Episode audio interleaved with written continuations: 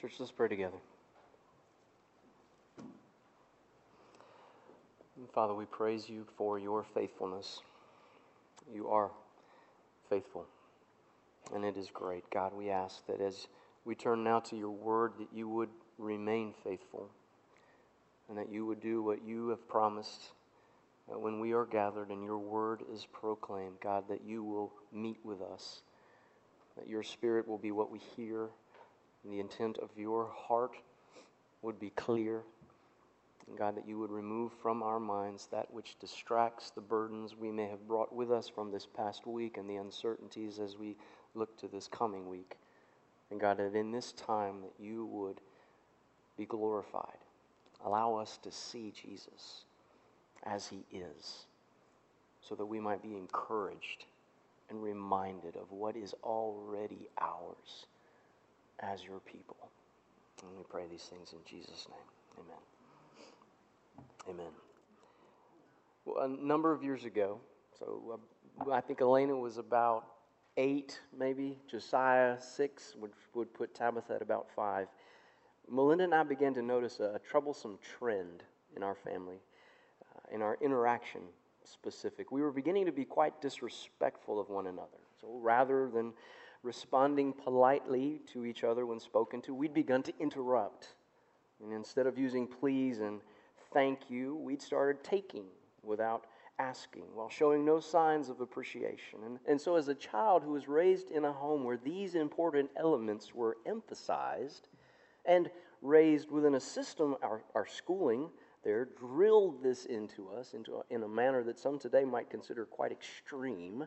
But, but Melinda and I grew concerned with what we saw taking place. Now, about that same time, we came across a book which spoke to the issue at hand that we noted, and it provided us with a great idea as to how to go about addressing it without being weird, because we didn't want to be weird with it. And the book was written by Stan and Jan Berenstain. It's a couple couple grew up not far from us, up in Philadelphia here and it was entitled The Berenstain Bears Forget Their Manners. Now, I would imagine that many of you have likely recall the Berenstain Bears books. I remember reading them when I was a child, so they've been around for a while. And this book struck a chord with our family, and it provided us, that's Melinda and myself, with an idea as to how we might address the deteriorating manners being displayed in our home. Now, I can't remember which of us came up with the idea first, you know, of how we might address these issues, but maybe it was Melinda. But we decided that we would begin to address our poor attitudes one at a time, taking the first, the making of excuses.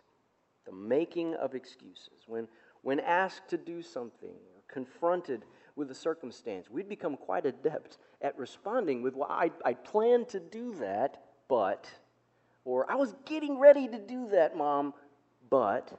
And the existence of this but had become quite commonplace in our conversations. And so on a predetermined Saturday, I, I think it was a Saturday, it might have been a Monday. Now, I forget now. You think I remember in light of all that took place. Maybe I just chose to forget what happened. But on this predetermined day, we each picked a punishment, appropriate, of course, to the crime, that of making excuses. And so if Melinda made an excuse on that day, she would dust the living room. Josiah would clean his room.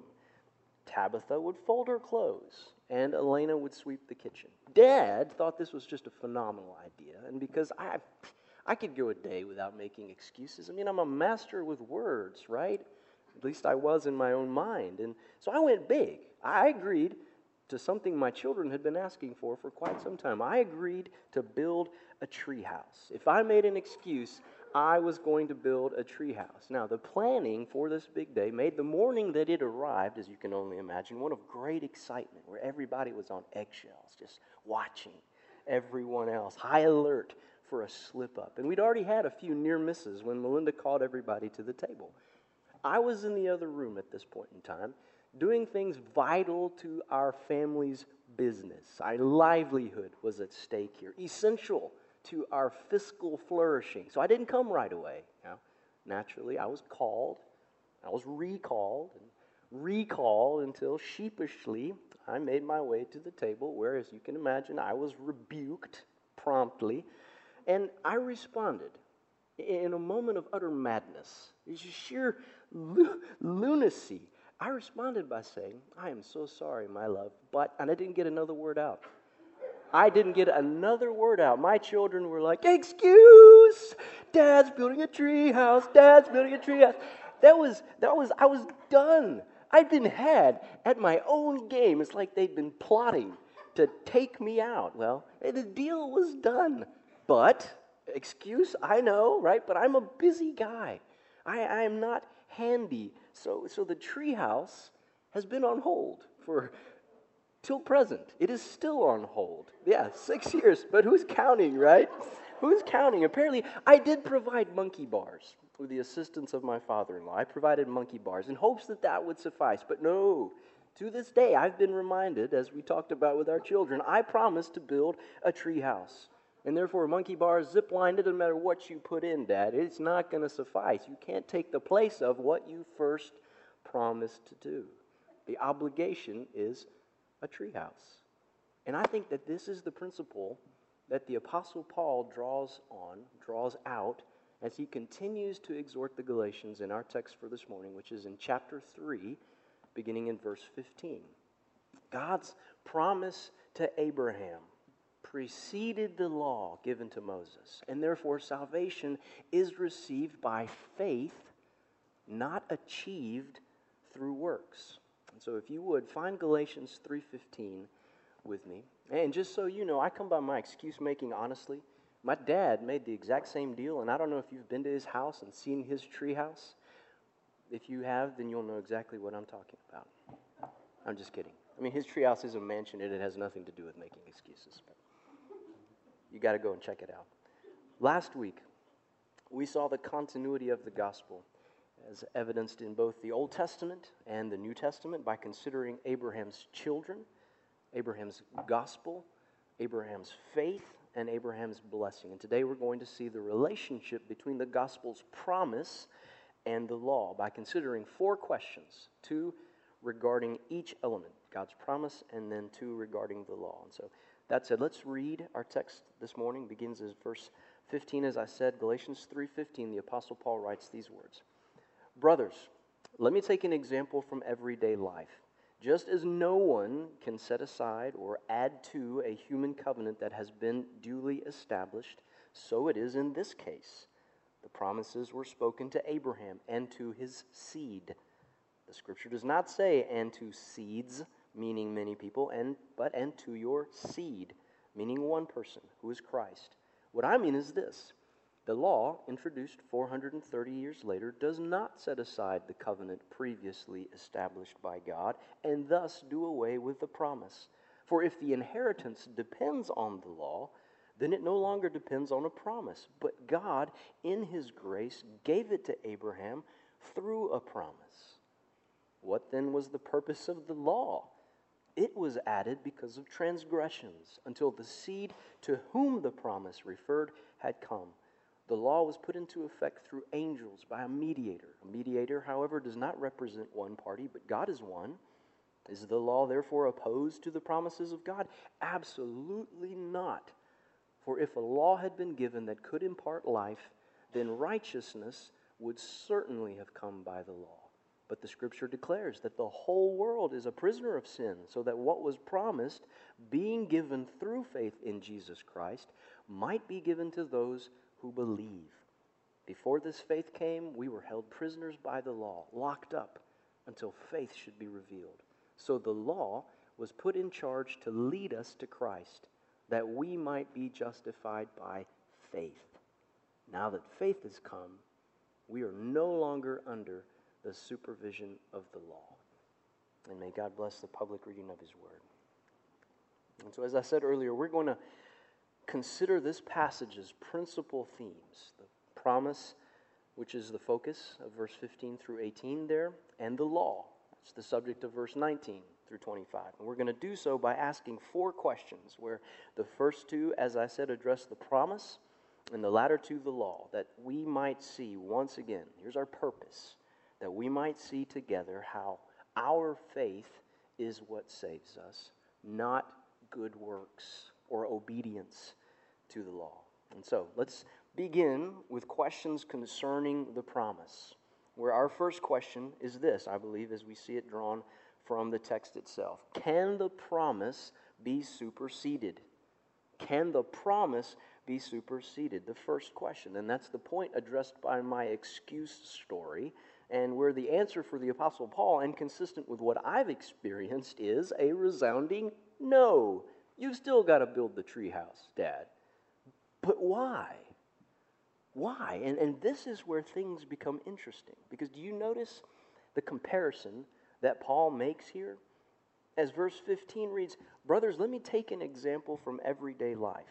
Just as no one can set aside or add to a human covenant that has been duly established, so it is in this case. So Paul appeals to his readers and their apparent familiarity with contemporary covenants.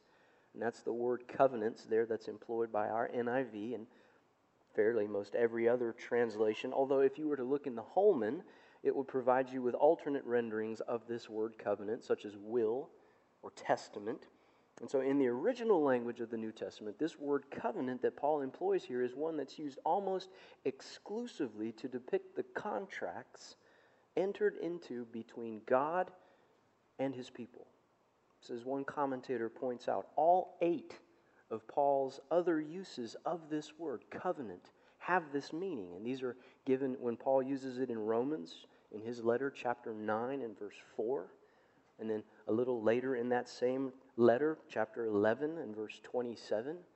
It's this way in 1 Corinthians in 11, verse 25. Paul uses it the same when he gets to 2 Corinthians 3 and verse 6. And then a few verses later in verse 14, and as well when he writes to the Ephesians in chapter 2 and verse 12, it also includes the two other occurrences of this word in Galatians. Later on here in chapter 3, verse 17, and then in chapter 4, verse 24.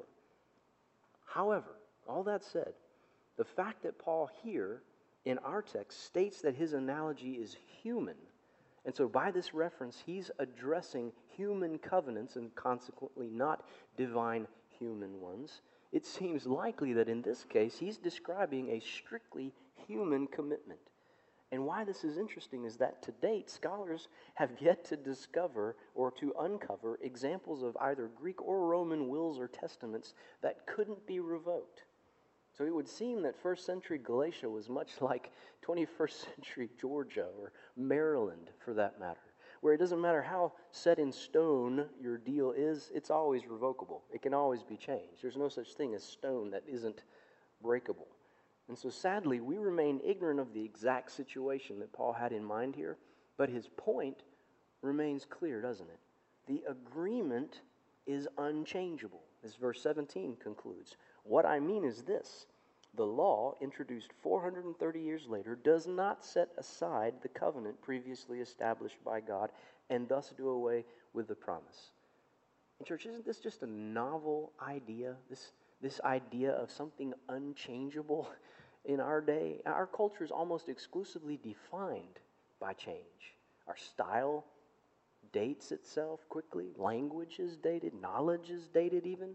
You know, just how many of you are or know of someone who doesn't have a computer or a cell phone? Or if they have a cell phone, it's not one of the touchscreens one, but it's a flip phone. You don't need to raise your hand because this isn't an observation or this isn't judgment. This is merely observation. Observation of the fact of change and its influence or lack thereof on our culture.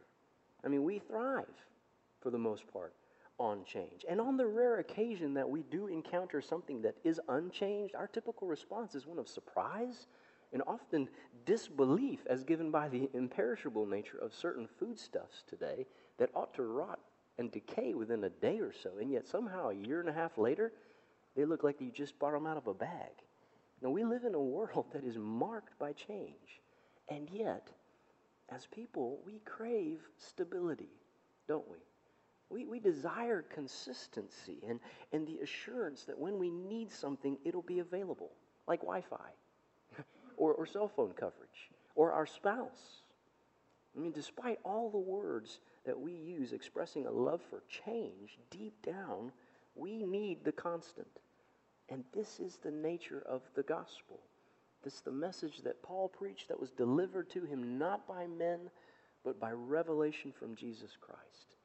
Because in the gospel, we encounter a promise that is as God is the same yesterday, today, and forever, because God is the one who accomplished it. The gospel doesn't depend on us, weak, fallible, and changing people. It, it depends on the immutable God of the universe. So, do you know the gospel this morning? Has it changed your life? You know, the irony of this unchanging message, because once you come to know the gospel, you're never the same. It doesn't change, but you certainly do. And Paul makes the point here that the law does not do away with the covenant and thereby nullify the promise. And in this explanation, I believe that we're led to an additional question, where this isn't a, a, second question, as I referenced earlier, as regards the promise. Rather, this is more of a, of a subsidiary inquiry initiated by that first line of consideration, namely, can the promise be superseded? So, a secondary approach to that same question. And the question I think that follows is this So, are the covenants and the promise the same? Are they the same? Because you notice how Paul here seems to use them interchangeably, promise and covenants, there in verse 17. Are they the same? And I, I believe the answer is yes and no. And so let me explain. In verse 17 here, Paul is clearly distinguishing the Abrahamic covenant from the law, which was given some 430 years later, in covenant with who? Moses, right? And thus, covenant here, the covenant explicitly named, is that made by God with Abraham, as Paul has referenced as early as verse 6 in chapter 3, and we've seen that together. And the promise here is that, as Paul expands in verse 16, the promise is all that God spoke to Abraham regarding his seed, which we'll examine in just a moment. So the covenants aren't the same, meaning that made with Abraham and that made with Moses. However, as Paul writes, the law does not set aside the covenant, nor does it do away with the promise, which I take, along with others, to mean that the way God promised blessing, so the promise, the way that God promised blessing to Israel through Abraham, and the way that God promised blessing to Israel through Moses weren't contrary ways. Because if God were telling Israel to earn their blessing through obedience to the law under Moses, then the promise to Abraham would be annulled. But as Paul so clearly states, the law doesn't set aside the covenant, does it? And so, church, what I believe this means is, as one pastor theologian puts it, the law is fundamentally a restatement of the Abrahamic covenant applied to a simply applied to a new state in redemptive history. It's not a nullification or a basic alteration. In both covenants, the only way to obtain blessing from God is to trust Him for His grace. And in both covenants, final blessing depends on a life of faith, not just a single act of faith. Or if you want to put it another way, in both covenants, God's promise of blessing comes by grace through faith. It's not earned in both covenants. But in both covenants, the faith which saves taps into God's power in such a way that obedience results. Now, unfortunately, Israel and Paul's opponents in Galatia, they'd redefined the law's purpose. And so they felt justified in arguing that salvation began in faith, but then it continued later by adherence to the law. Because for them, God made the initial covenant with Abraham by faith, and then later he added the law. So for them, faith was followed by works. But Moses, the man to whom the law was covenanted, Moses himself had rightly understood the law because he declared in Deuteronomy 7 and verse 12, if speaking to God's people, if you pay attention to these laws and are careful to follow them, then the Lord your God will keep his covenant of love with you. This is a reference to Abraham. And he continues, You will be blessed more than any other people. And so, for Moses, the law was merely a reaffirmation and spelling out, if you will, of the Abrahamic covenant, where faith, evidenced by its fruit, and so that's love and obedience, so where faith was the requirement of both.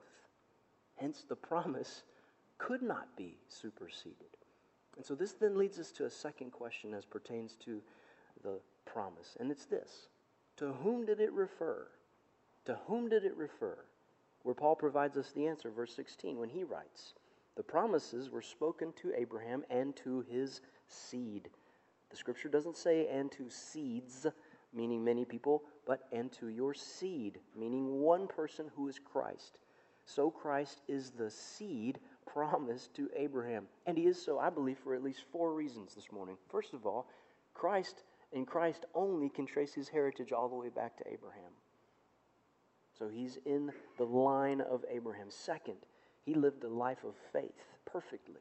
And therefore, he's a true child of Abraham, since, as you see, Paul notes in verse 7 here of chapter 3 that only those who believe are children of Abraham. So Christ's faith makes him the seed of Abraham. Third, Christ's death and resurrection as the Son of God atoned for sin and purchased all the blessings promised Abraham's descendants.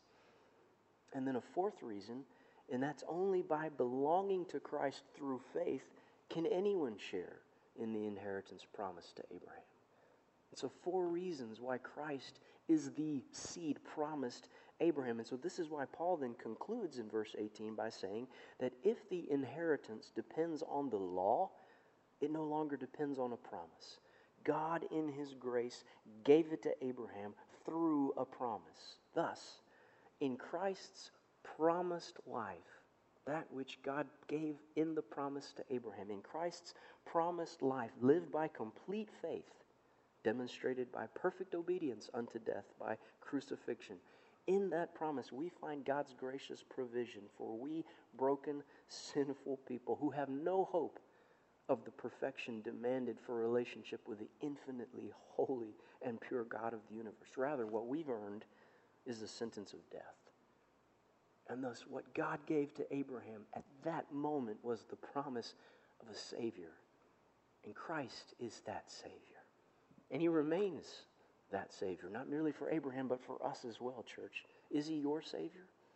Have you recognized your need and have you admitted your sin, repented, and believed in Jesus? And as I say each week, I pray that every single person here has. And I also pray that you haven't fallen prey to the lie perpetrated by Paul's opponents that having believed in Jesus, now you need to work to earn his love. Because as we've seen, the law didn't stand at odds with God's promise. It wasn't intended to supersede God's covenant with Abraham. Rather, it was a restating of the same, which I would imagine, if you're anything like me, leads, gives us cause for pause, doesn't it? Makes us ask, or once leads us to want to ask questions concerning the law. So, questions then concerning the law, where the first is the most obvious well, why the law? Why this restating? I mean, if God's initial promise was never annulled, then why bother with all that God covenanted with Moses? And, that's a fair question, isn't it? Like with our children, why all the questions and information about the watch? Why? Why? What's the point? with our first answer given us, I believe, there in verse 19 at the beginning. So, would you look back for just a moment to verse 19 with me? Because it's here Paul asks almost word for word our questions, like he knew what we were thinking. He asks, What then was the purpose of the law? And his answer, It was added because of transgressions until the seed to whom the promise referred had come. And so the first answer that Paul provides to us as why the law is to exacerbate and to reveal sin. To exacerbate and reveal sin, as is evidenced there, where Paul, as where the apostle's description, it's evidence where he says it was added because of transgressions. And I think that that added because of transgressions ought to lead to a necessary question, and that is, well, what, what does Paul mean there? Does he mean that then the law came in to produce sin? Or does he simply mean that the transgressions were there and the law simply came in as a cause or source of punishment for them? And I believe that the answer is the former, that it came then to produce sin. And I believe that because elsewhere, when Paul was writing to the church in Rome in chapter 5 and verse 20, we encounter what's almost a parallel passage in terms of emphasis. And in Romans 5:20 Paul writes these words, "The law was added so that the trespass might increase." The law was added so that the trespass might increase. And as we think about these things, I believe they make sense when we consider, for example, think about this how an attitude of disrespect can reside in a human heart, but it doesn't become evident to anyone until such time as a command is given and that command is disregarded. I mean, you might not like your boss, and yet your feelings towards him remain hidden until such time as he asks you to do something and you choose to blatantly disobey, thereby producing a transgression from a previously invisible rebellion. And so, in a, in a first sense, in which the law produced or increased transgression, that is, that it brings to light hidden sin, sin that resides at the, the bottom of the human heart and yet is there. And then there's a second sense of this principle, and that is that with the law, transgression, in fact, increased meaning more sin. It reproduced itself, which is the gist of what Paul also later writes to the Roman churches. And in that case, in chapter 7, verse 5, Paul notes how, for when we were controlled by the sinful nature, the sinful passions aroused by the law, fueled, inflamed by the law, were at work in our bodies so that we bore fruit for death. In essence, the sinful inclinations of our hearts they're not merely exposed by the law, they're inflamed by it. It's like throwing gasoline on the fire.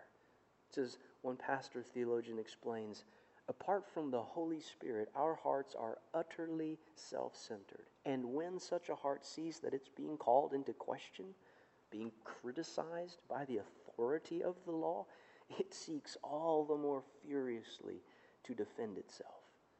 And so the law increases sin by stirring up more self assertion, I'm right, by hardening people in their self satisfaction and self gratification. I don't need this. Who are you to tell me what's right and what's wrong? Now, there's a second reason or answer, I believe, that's given to us here as to why the law, but we're going to come back to it in just a moment. Right now, I want us to move on and consider a second question as pertains to the law, and that second question is this well, why couldn't the law save?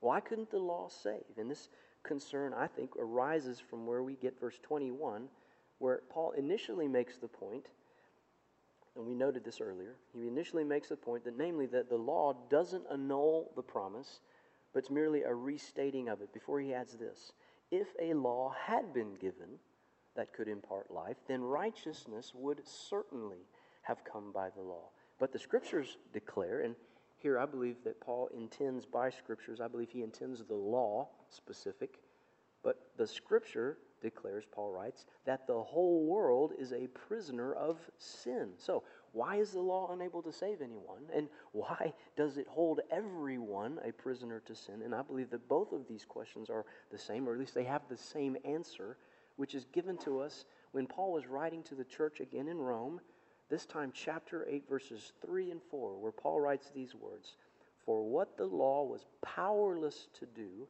in that it was weakened by sinful nature, God did by sending his own Son in the likeness of sinful man to be a sin offering. And so he condemned sin in sinful man in order that the righteous requirements of the law might be fully met in us, who didn't live according to the sinful nature, but according to the Spirit. So, why couldn't the law save? Well, it wasn't because of any inherent weakness in the law, because the gift of the law was as its giver perfect. Unfortunately, we were powerless. We lacked the ability to respond and to, to keep the law. The, the, the analogy we use with the kids don't think about the watch couldn't do anything but think about a watch. And in that same sense, we lack the ability to respond to God's gift of the law and to keep it. The mind that met the law on its arrival, Paul describes when he writes in Romans 8 7, he describes it as sinful, hostile to God. It doesn't submit to God's law, Paul says, nor can it do so. Those controlled by the sinful nature cannot please God. And isn't that true? I mean, as human beings, we don't naturally receive God's law with enthusiasm. And we view law as, as limiting, joy killing, party pooping. We don't view God's law, or, or really any law for that matter, as soul satisfying or growth governing. And thus, in and of ourselves, we are hostile towards God. The law couldn't make us alive because we were ruled by our sinful flesh and without the renewing Spirit of God. And that was Israel's experience as well, where God's law landed on those hearts without the Spirit.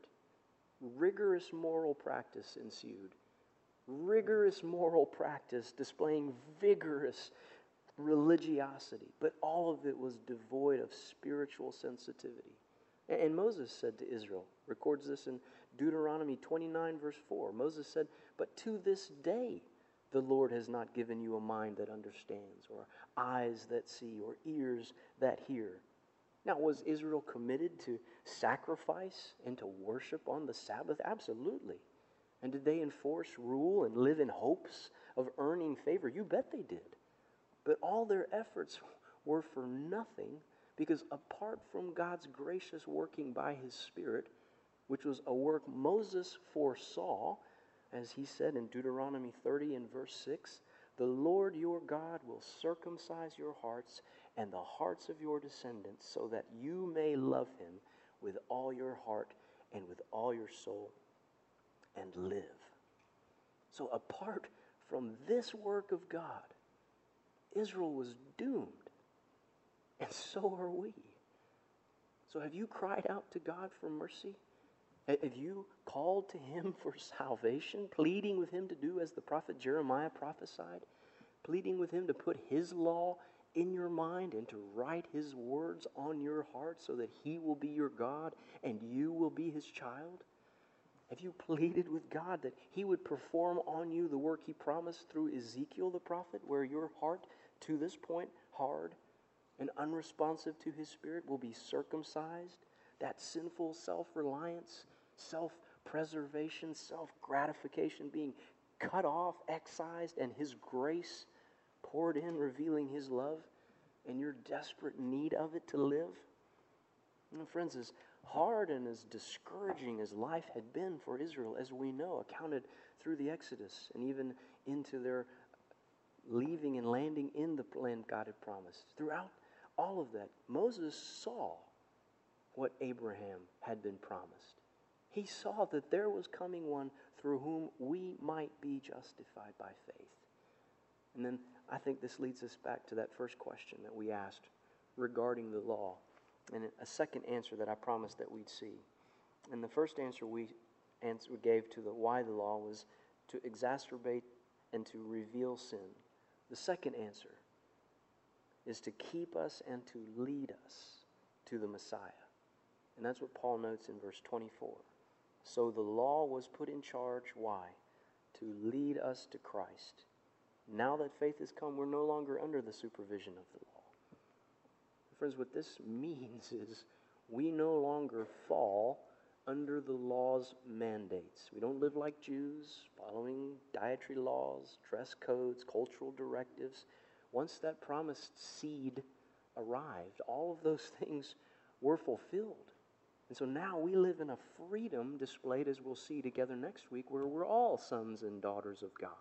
We're not Abraham's children in the sense that we must distinguish ourselves through adherence to set rules. Rather, we are seen and known as those who have been baptized into Christ Jesus. We're now clothed by Christ's righteousness, and we're not known for our vig- rigorous morality or high ethical standard. Rather, we're known as Jesus said, recorded in John's Gospel 13, verse 35 The new commandment I give to you love one another. As I have loved you, so you must love one another. Why? Because by this will all men know that you're my disciples if you love one another. So we asked at the start if the law superseded the promise? And the answer we gave was a resounding no. And as we close, I want to challenge you as I've found myself challenged just in preparation this, for this morning. And then, even in the delivery of what we've heard, take some time this week to get alone with the Lord and to examine your life in light of the law that God has given us and see what the Spirit of God points out. Because remember the law's purpose to expose sin for what it is.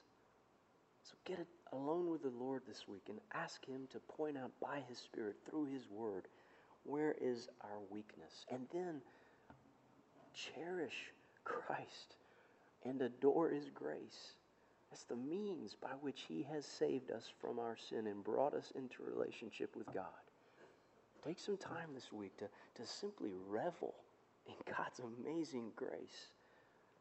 And then, my favorite pastor theologian says, if God thought it wise and helpful not to let the sediment of pride and rebellion and distrust lie quietly at the bottom of the human heart, but instead stirred it up and made it visible by demanding the obedience that comes from faith, then, then that's what my preaching, I hope and pray, has done.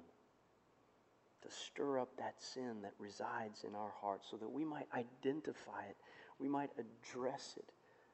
And I hope and pray that this week, as God identifies sin in your life, that you will address it, that you'll confess it, that you'll repent of it, make amends with those who are affected by it, so that you might point them to your hope, who is Christ Jesus. Emmanuel, may we seek to be holy as God is holy for his glory. Would you pray with me?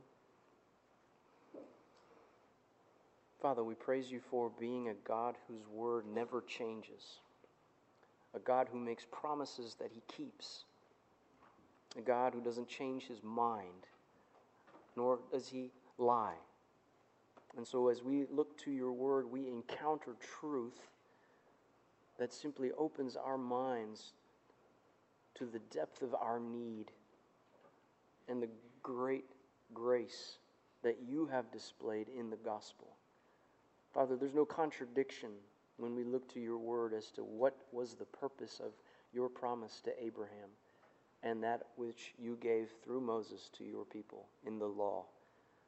But rather, we see a beautiful harmony revealing in both instances the desperate need that we, your people, have for you to do what only you could do and work salvation for us by grace. God, we thank you that this is a work that you do and that you have chosen to do through your word heard, the gospel proclaimed. And Father, we've heard that message today.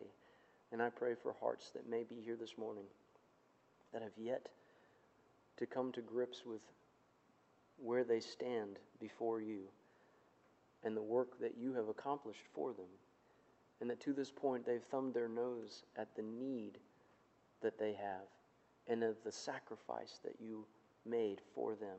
God, would you today, by your grace, open eyes and draw men to yourself, draw women to yourself. May we stand confidently before others and proclaim our love for you so that on that day when you return, Lord God, you won't be ashamed of us.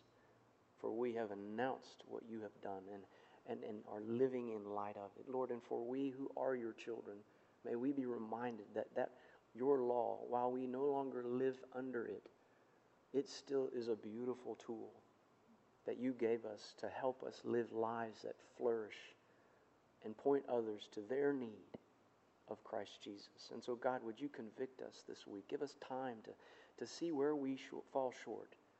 And God, lead us to seek forgiveness, to reconcile with those our sins may have affected, so that they too will see the love that we have and our hope that it rests in you. That we don't move beyond ever move beyond need. We don't become perfect, and therefore, as your people, we are not to, to, to, to, stand or be set apart from them in the sense that no one can be like us because we're now so much holier. Not at all. God, where you distinguish us is by the love that we have for one another, a love that you had for us first, where you loved us as sinners. God, may we show that same love for one another. A gospel love, we pray. In Jesus' name, amen. Church, we're going to stand as we conclude in our time of commitment.